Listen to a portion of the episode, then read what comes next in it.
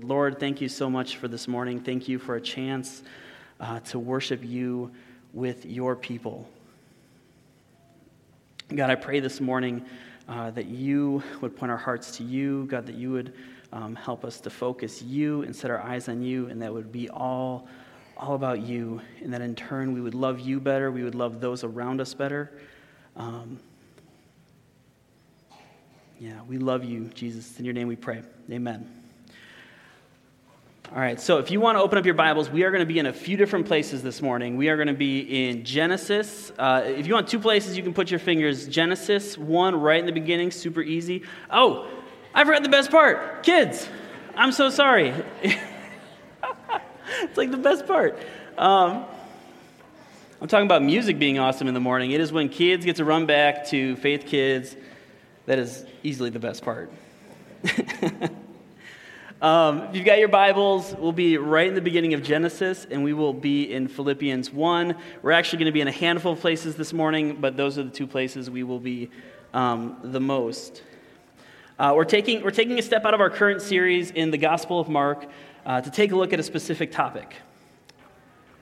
Uh, so we'll be, we'll be going back into Mark next week. Uh, but one of the words that you're going to hear over and over and over and over and over and over again here at Faith is the word gospel.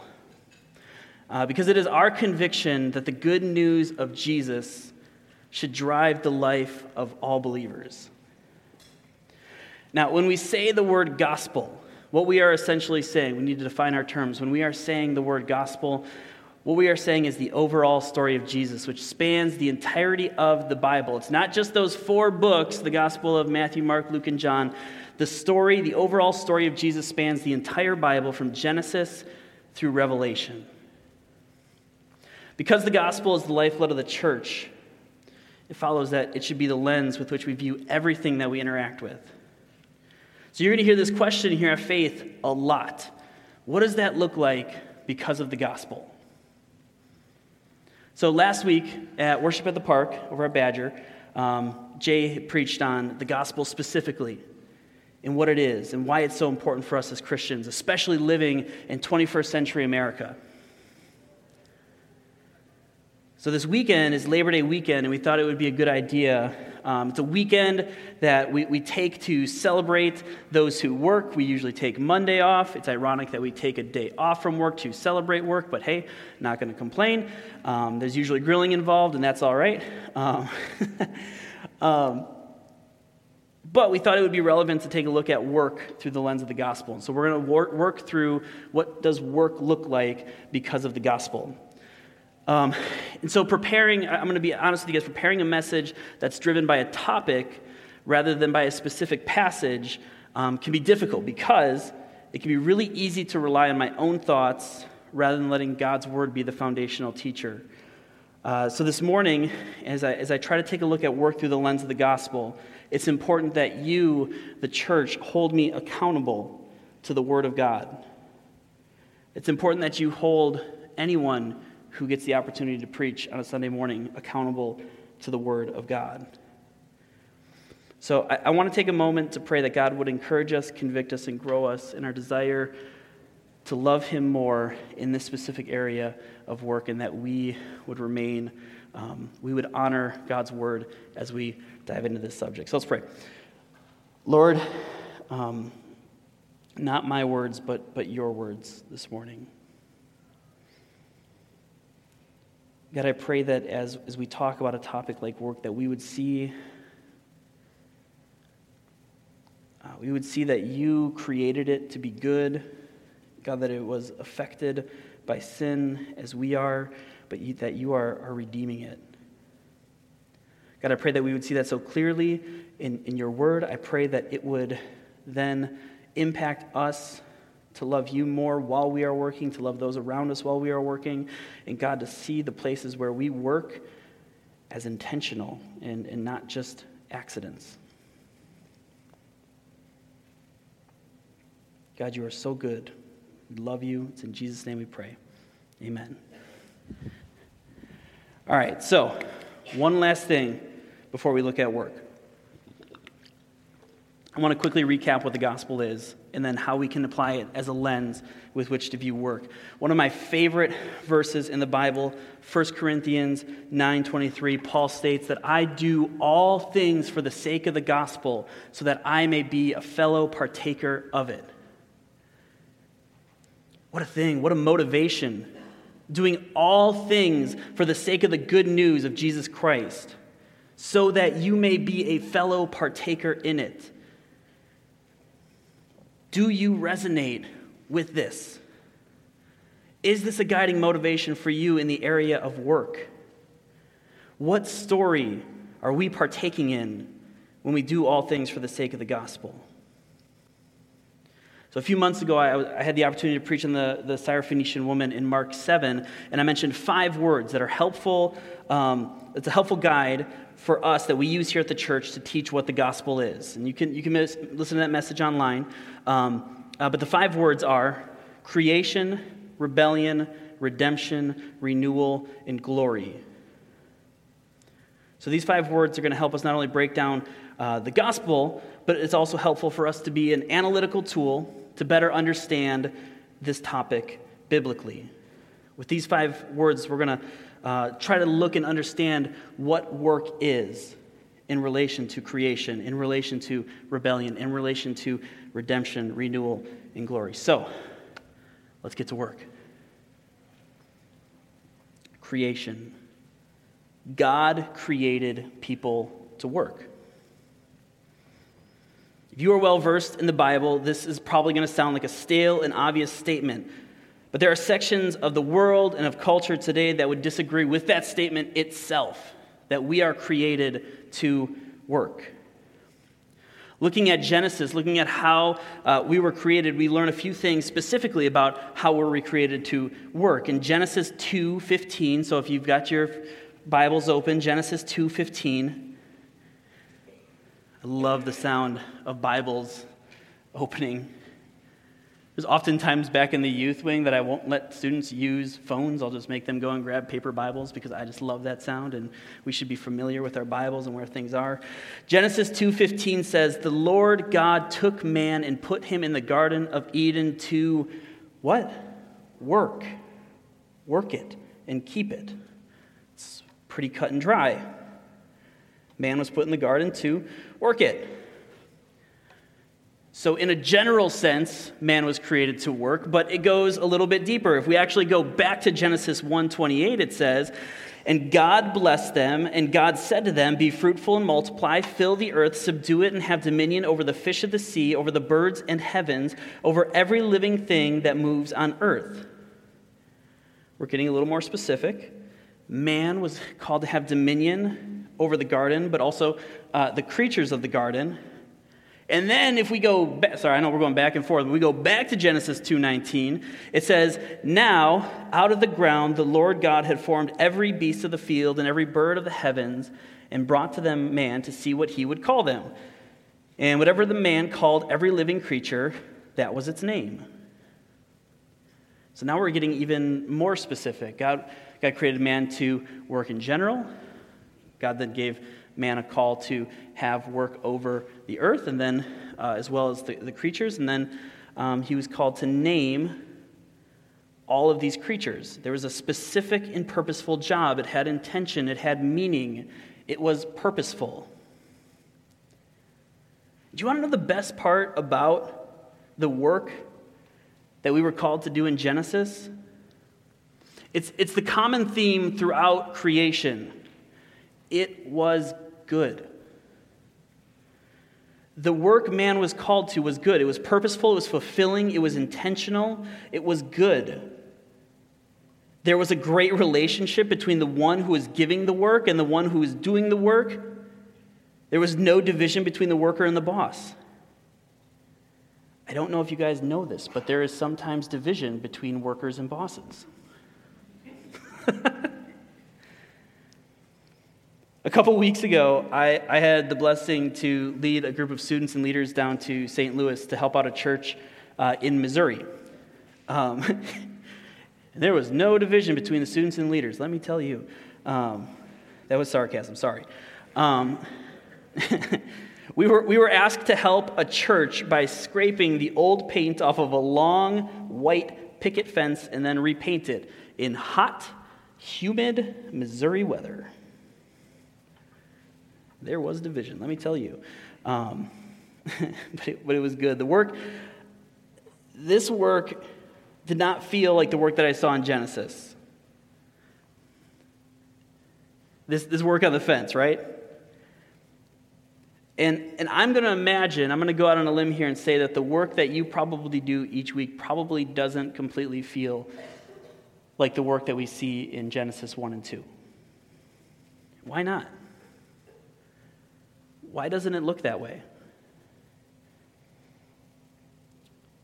Rebellion. Genesis 3, we read about the fall. We read about the consequence of sin. Because of sin, the difficulty of work. Genesis 3:17 says that the ground was cursed because of Adam and Eve. Verse 19 said that it would be by the sweat of their faces that they ate. Because of sin, work is now inherently difficult. The ground is cursed, and we will sweat in order to eat. This is not a beautiful picture that is being painted, it is a difficult one. It is not the way that it was originally made, but it is how it is today. The brokenness of work isn't because it was originally made hard, but the brokenness of work directly comes from sin. Now, a, disclaimer we have to be careful treading through this next section of work through the gospel um, because it can become very easy to walk, walk through the rebellion stage and become bitter at work due to the effects of sin. It can be very, very easy for us to camp out in this section of the gospel and never leave. However, if we are people of God's word, then we have to have a whole gospel understanding of work. So, not just an understanding of its brokenness, that being said, for us to better understand the redemption of work, we need to understand the rebellion. So I, have three places specifically where I think we can see the brokenness of work. The first one work is difficult because work is difficult. Might seem a little redundant, but part of the fall was, in the text says right there plainly, work would be difficult. That's not to say that work is never enjoyable, but that is to say that work in it and of itself is hard. Whether physical in nature or not, work is difficult, it's draining. Sometimes the worst part about work is it doesn't even pay off. A farmer might go and plant their crops in all the right ways, and there will still be crops that aren't usable. I have friends who work in, in, in, factory settings who pour into a project only to see it have to be scrapped for one tiny mistake. It's the worst. Work is difficult. It sometimes doesn't pay off. When we, when we were on our mission trip, by the way, when we were painting this white picket fence, there was a couple of pretty big thunderstorms that rolled through the area. And one of the conversations we had is, what if we spent all this time for like a tree to get knocked over and just like crash that fence or to have it get hit by lightning and start on fire or the wind just straight up take it over to Kansas? this, this is the truth about work. It's difficult. The second reason work is difficult is because we as people are affected by sin we have a sin nature, and, and due to that sin nature, we battle things like laziness, self centeredness, stubbornness, pride. And the Bible warns about all of those all over the place, but let's look at one specifically Proverbs 24. If you've got your Bible, Proverbs 24 warns about laziness. Proverbs 24, 30 through 34 says, I passed by the field of a sluggard, by the vineyard of a man lacking sense, and behold, it was all overgrown with thorns, the ground covered with nettles, and its, stones, its stone wall was broken down. And then I saw it and considered it, and I looked and received instruction. A little sleep, a little slumber, a little folding of the hands to rest, and poverty will come upon you like a robber, and want like an armed man. This part of the brokenness of work is probably the most difficult part because we rarely want to admit that it is our sin that causes work to be difficult. We want to look around to those around us, we want to look at work itself being difficult. The problem with that, of course, is that you are sinful. I am sinful. Would anyone like to, would anyone like to challenge me on that? Anyone? All right. That's the case. Which do you find yourself doing more often at work? Complaining about the shortcomings of your coworkers, of your boss, or finding yourself more on your knees confessing your fallenness to God? And listen, if that seems harsh, please remember that the gospel does not end at rebellion. This is the second part of, of the gospel, but it would be a big miss if we don't take the opportunity to realize that we fall short of the glory of God.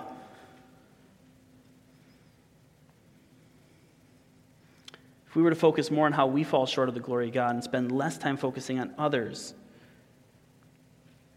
the more time we could focus on the one who redeems us the more time we could spend looking to our Savior, the more time we could spend looking at our King, Jesus. So, lastly, work is difficult. So, one, work is difficult because it's difficult. Two, work is difficult because we are fallen. And, and, and lastly, three, work is difficult because, yes, other people are fallen. And I know I just said you need to focus more on Jesus and less on the sins of the other uh, on other people, but we cannot gloss over the fact that brokenness in the world means that you will be working alongside, you will be working under, you will be working over those who sin. It's crazy because we act like we're surprised by that. We act surprised when other people sin against us.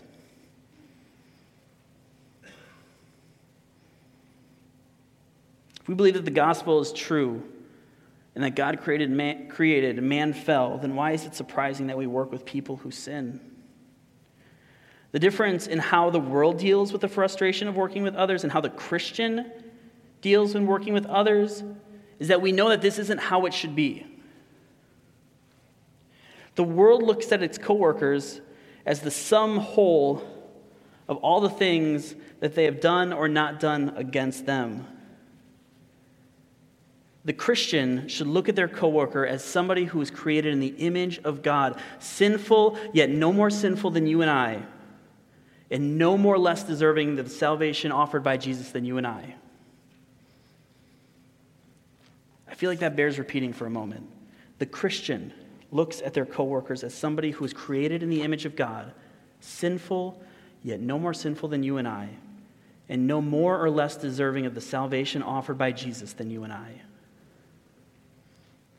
And here's the thing praise God that the gospel does not end at our rebellion. We suffer for the sake of the gospel. It's important to understand the effects of rebellion in all areas of our life. It's important to expect. Uh, it's important to understand the effects of rebellion at work and how it relates to the greater gospel story. But let me encourage you with Philippians 1. Now, at the beginning of the message, I told you to put your thumb in Philippians 1. If you've got it, open it up. It's more towards the other end of your Bible. Philippians 1 27 through 30.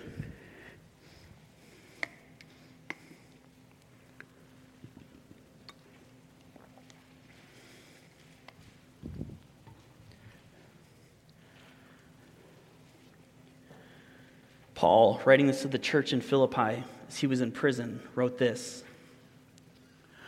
Only let your manner of life be worthy of the gospel of Christ, so that whether I come and see you or am absent, I may hear that you are standing firm in one spirit, with one mind striving side by side for the faith of the gospel, and not frightened in anything by your opponents. This is a clear sign to them of their destruction, but of your salvation, that from God, uh, and that from God. For it has been granted to you that for the sake of Christ you should not only believe in him, but also suffer for his sake, engaged in the same conflict that you saw I had, and now hear that I will have. We will feel the effects of fall at work. We will feel those. But the gospel does not end there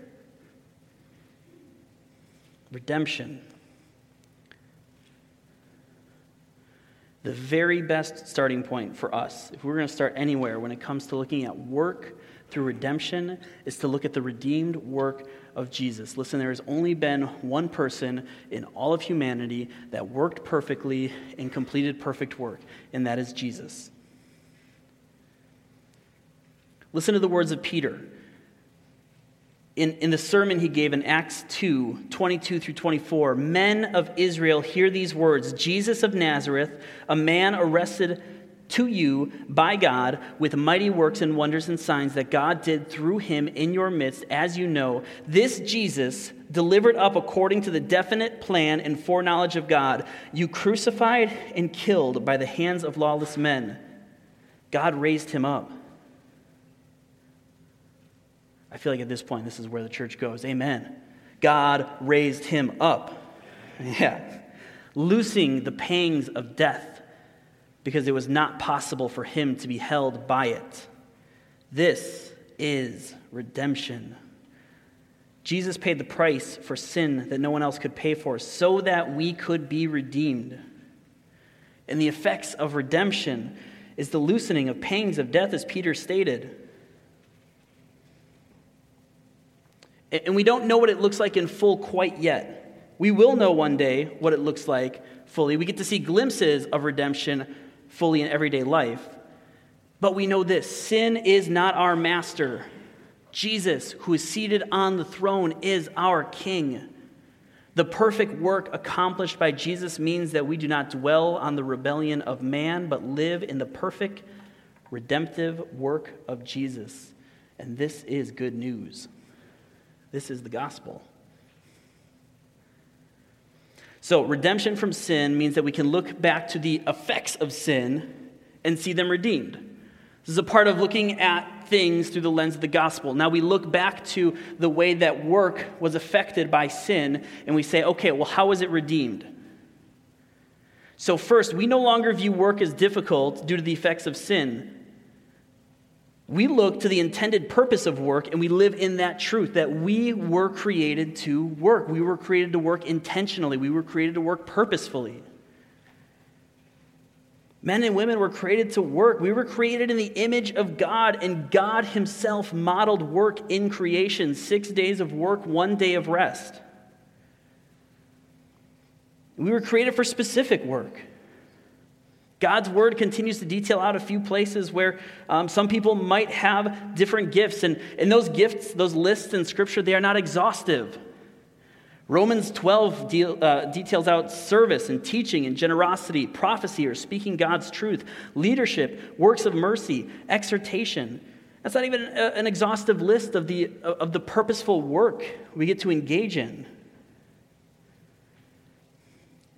Ephesians 2:10 says this For we are his workmanship, created in Christ Jesus for good works, which God prepared beforehand that we should walk in them. You know, when, when we, the, uh, the youth and the leaders, went on this mission trip, and I know I keep bringing it up, but it's still pretty fresh in my mind, so I just, I gotta, I gotta go with it. When we arrived to see that what we were doing in St. Louis was picking, uh, painting a white picket fence, not just painting, but scraping this white picket fence the first day, I kept getting the question why don't we just take it down and build a new fence? why, why are we doing this? And here's the thing over three days, we painted that fence. Three days, 19 people. And each day, we began to see how God specifically had us working on that fence for a reason. Various members of the church would show up, and, and you could tell that in their eyes, the fact that 19 people from northeast Wisconsin drove down to Missouri to paint a white picket fence, for them felt like the redemptive love of Christ working in front of them. It seems so small, but it was so purposeful. By the way, if you want to know more about that trip, I would, I, would, I would encourage you to talk to any one of the people that went on the trip. It was super encouraging. If you were at worship on the park last week, we, we had four guys get baptized. Um, it, was, it was awesome. Please talk to one of the students, talk to one of the leaders. So listen, while one of the consequences of sin was difficulty in work, we live in the perfect truth that Jesus redeemed us to see a bigger picture in what we do, no matter what we do. It is purposeful, it is intentional. All right, the second effect of sin on work caused us to look inward. All right, so first we looked at work, and now we're looking at ourselves. And, and we believe that we, so this is an important distinction. We believe that we are not sinners because we sin, but from birth we have a sin nature and therefore we sin. And so, how does the redemptive work of Jesus affect us at work because of that? It changes everything. Everything.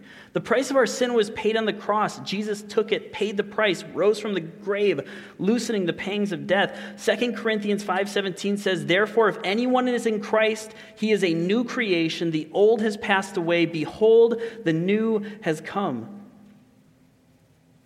As redeemed people, we no longer identify as lazy or self-centered or stubborn or prideful, but rather we identify as a new creation.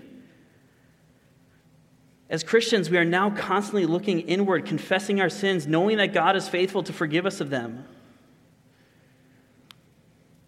We have to be careful because although we live as redeemed people, we know that there is still a battle with our flesh. However, our identity is not in the battle because that battle has already been won.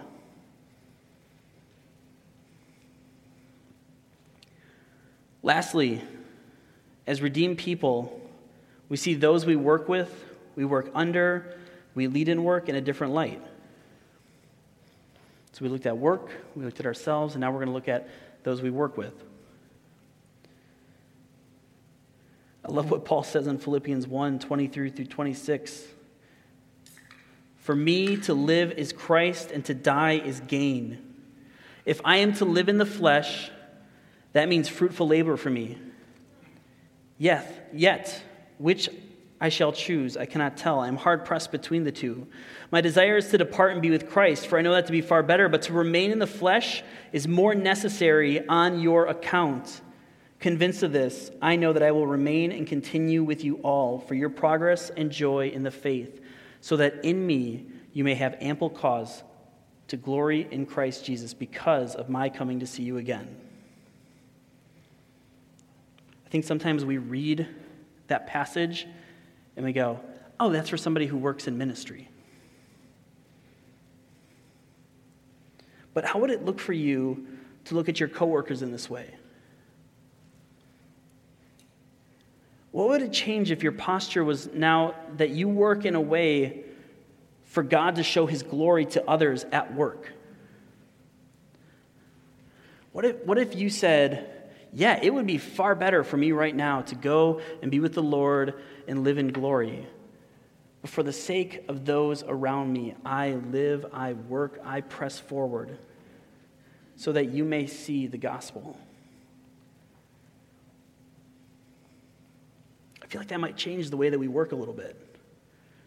I feel like that might change the way we perceive those we work around. Instead of frustration, towards those we work with? What if we felt an urgency to show grace and love and forgiveness so that may, they may see you living in the joy of the gospel? Church, this is what redeemed work looks like.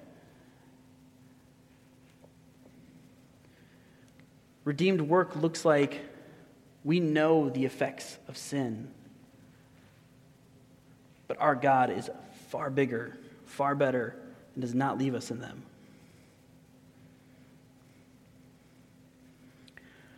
I want you to imagine for a moment, just for a moment. You can close your eyes or not close your eyes, whatever. Um, what would it look like to have a coworker? All right, so you are at work and you are doing whatever the kind of work it is, and you have a coworker who worked joyfully, You'd never once heard them grumble or complain. They were honest. They worked hard. They produced good work. They were always willing to help, always lent a hand. And then here's the part when you ask them why they loved working where they worked, You could fill in the blank. They could work wherever. Could be a professor at a university. They could be uh, stocking shelves at a grocery store. And you ask them why they loved working where they worked. And the answer had nothing to do with the work itself. It had everything to do with their love for Jesus. a pretty awesome person to work alongside, right? I feel like that's the kind of person when you're having conversations with other people, you go, yeah, that person's kind of weird, but I like it.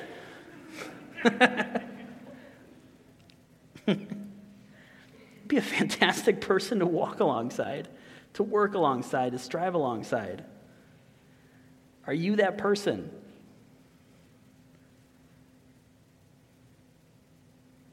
Are you the person who works joyfully without grumbling or complaining, works hard, produces good work, you're honest? And then when you're asked why you work the way you work, it has nothing to do with the job itself. And that's not to say that's not to say don't love the work that you do. Love the work that you do. That's fine.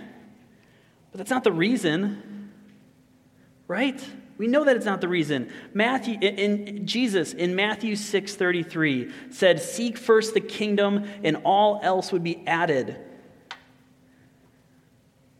When we are being renewed in Christ, our perspective shifts to Him.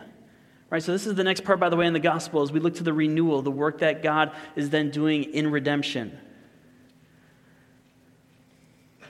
Work is no longer a means to an end, but it's God's people engaging with something God created us to do. I mean, what would it look like for you to view the work that you do as, as the work that God intended for you to do? God has called you where you are in this moment for a reason. Are you living in that truth? If you're not, Matthew 6:33, seek first the kingdom. It's a perspective shift. It's renewal. God is renewing us to look at Him more and more in every single area of our life. And so, lastly, glory. We know that when we work, uh, when, we know that there will be work when we are in our full glory. Um, this might be shocking to you. Uh, if your view of heaven is harps, music, and floating around on clouds, I'm going to tell you that you have probably a pretty small view of heaven and you have a pretty small view of work. Also, nobody wants to hear me playing a harp on a cloud, so that would not be heaven for anyone. Um, Listen, how you work is directly related to how you view God. How you work is directly related to how you view God. If work right now feels lifeless, could it be that you do not see the gospel at work in your work? If work right now feels lifeless, could it be that your gospel is lifeless? We were created for work, and in heaven we will work. The difference being that it will not be marred by the effects of sin, it'll be perfect.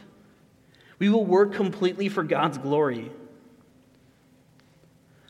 Until then, there's only one who has lived the life and worked in such a way as to completely glorify God, and that is God Himself when He took on flesh and lived the life that we didn't live. So, as Paul states, as we look forward to glory, we do all things for the sake of the gospel so that we may be fellow partakers in it.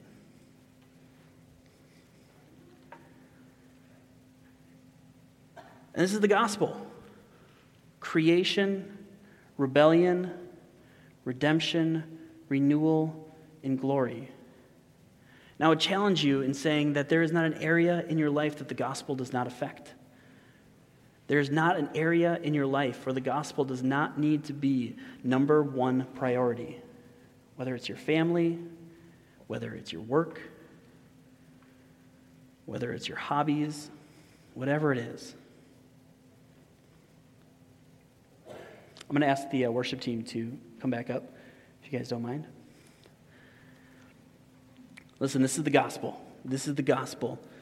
We were created, we rebelled. God redeemed us through the work of Jesus, because of which we are being renewed, and one day we will live in complete glory with God. Church, the challenge for you this morning and for this week is the question Does the gospel have an impact at work? Let's pray. God, thank you so much. Thank you so much that you created us for work. God, that we have a chance to partake in that aspect of creation. God, I pray that we would never. Um, lose sight of the fact that you created us to work. It is, the work is not a product of the fall, but we were created to work. Help us to see that through redeemed eyes. Help us to see that through redeemed lives.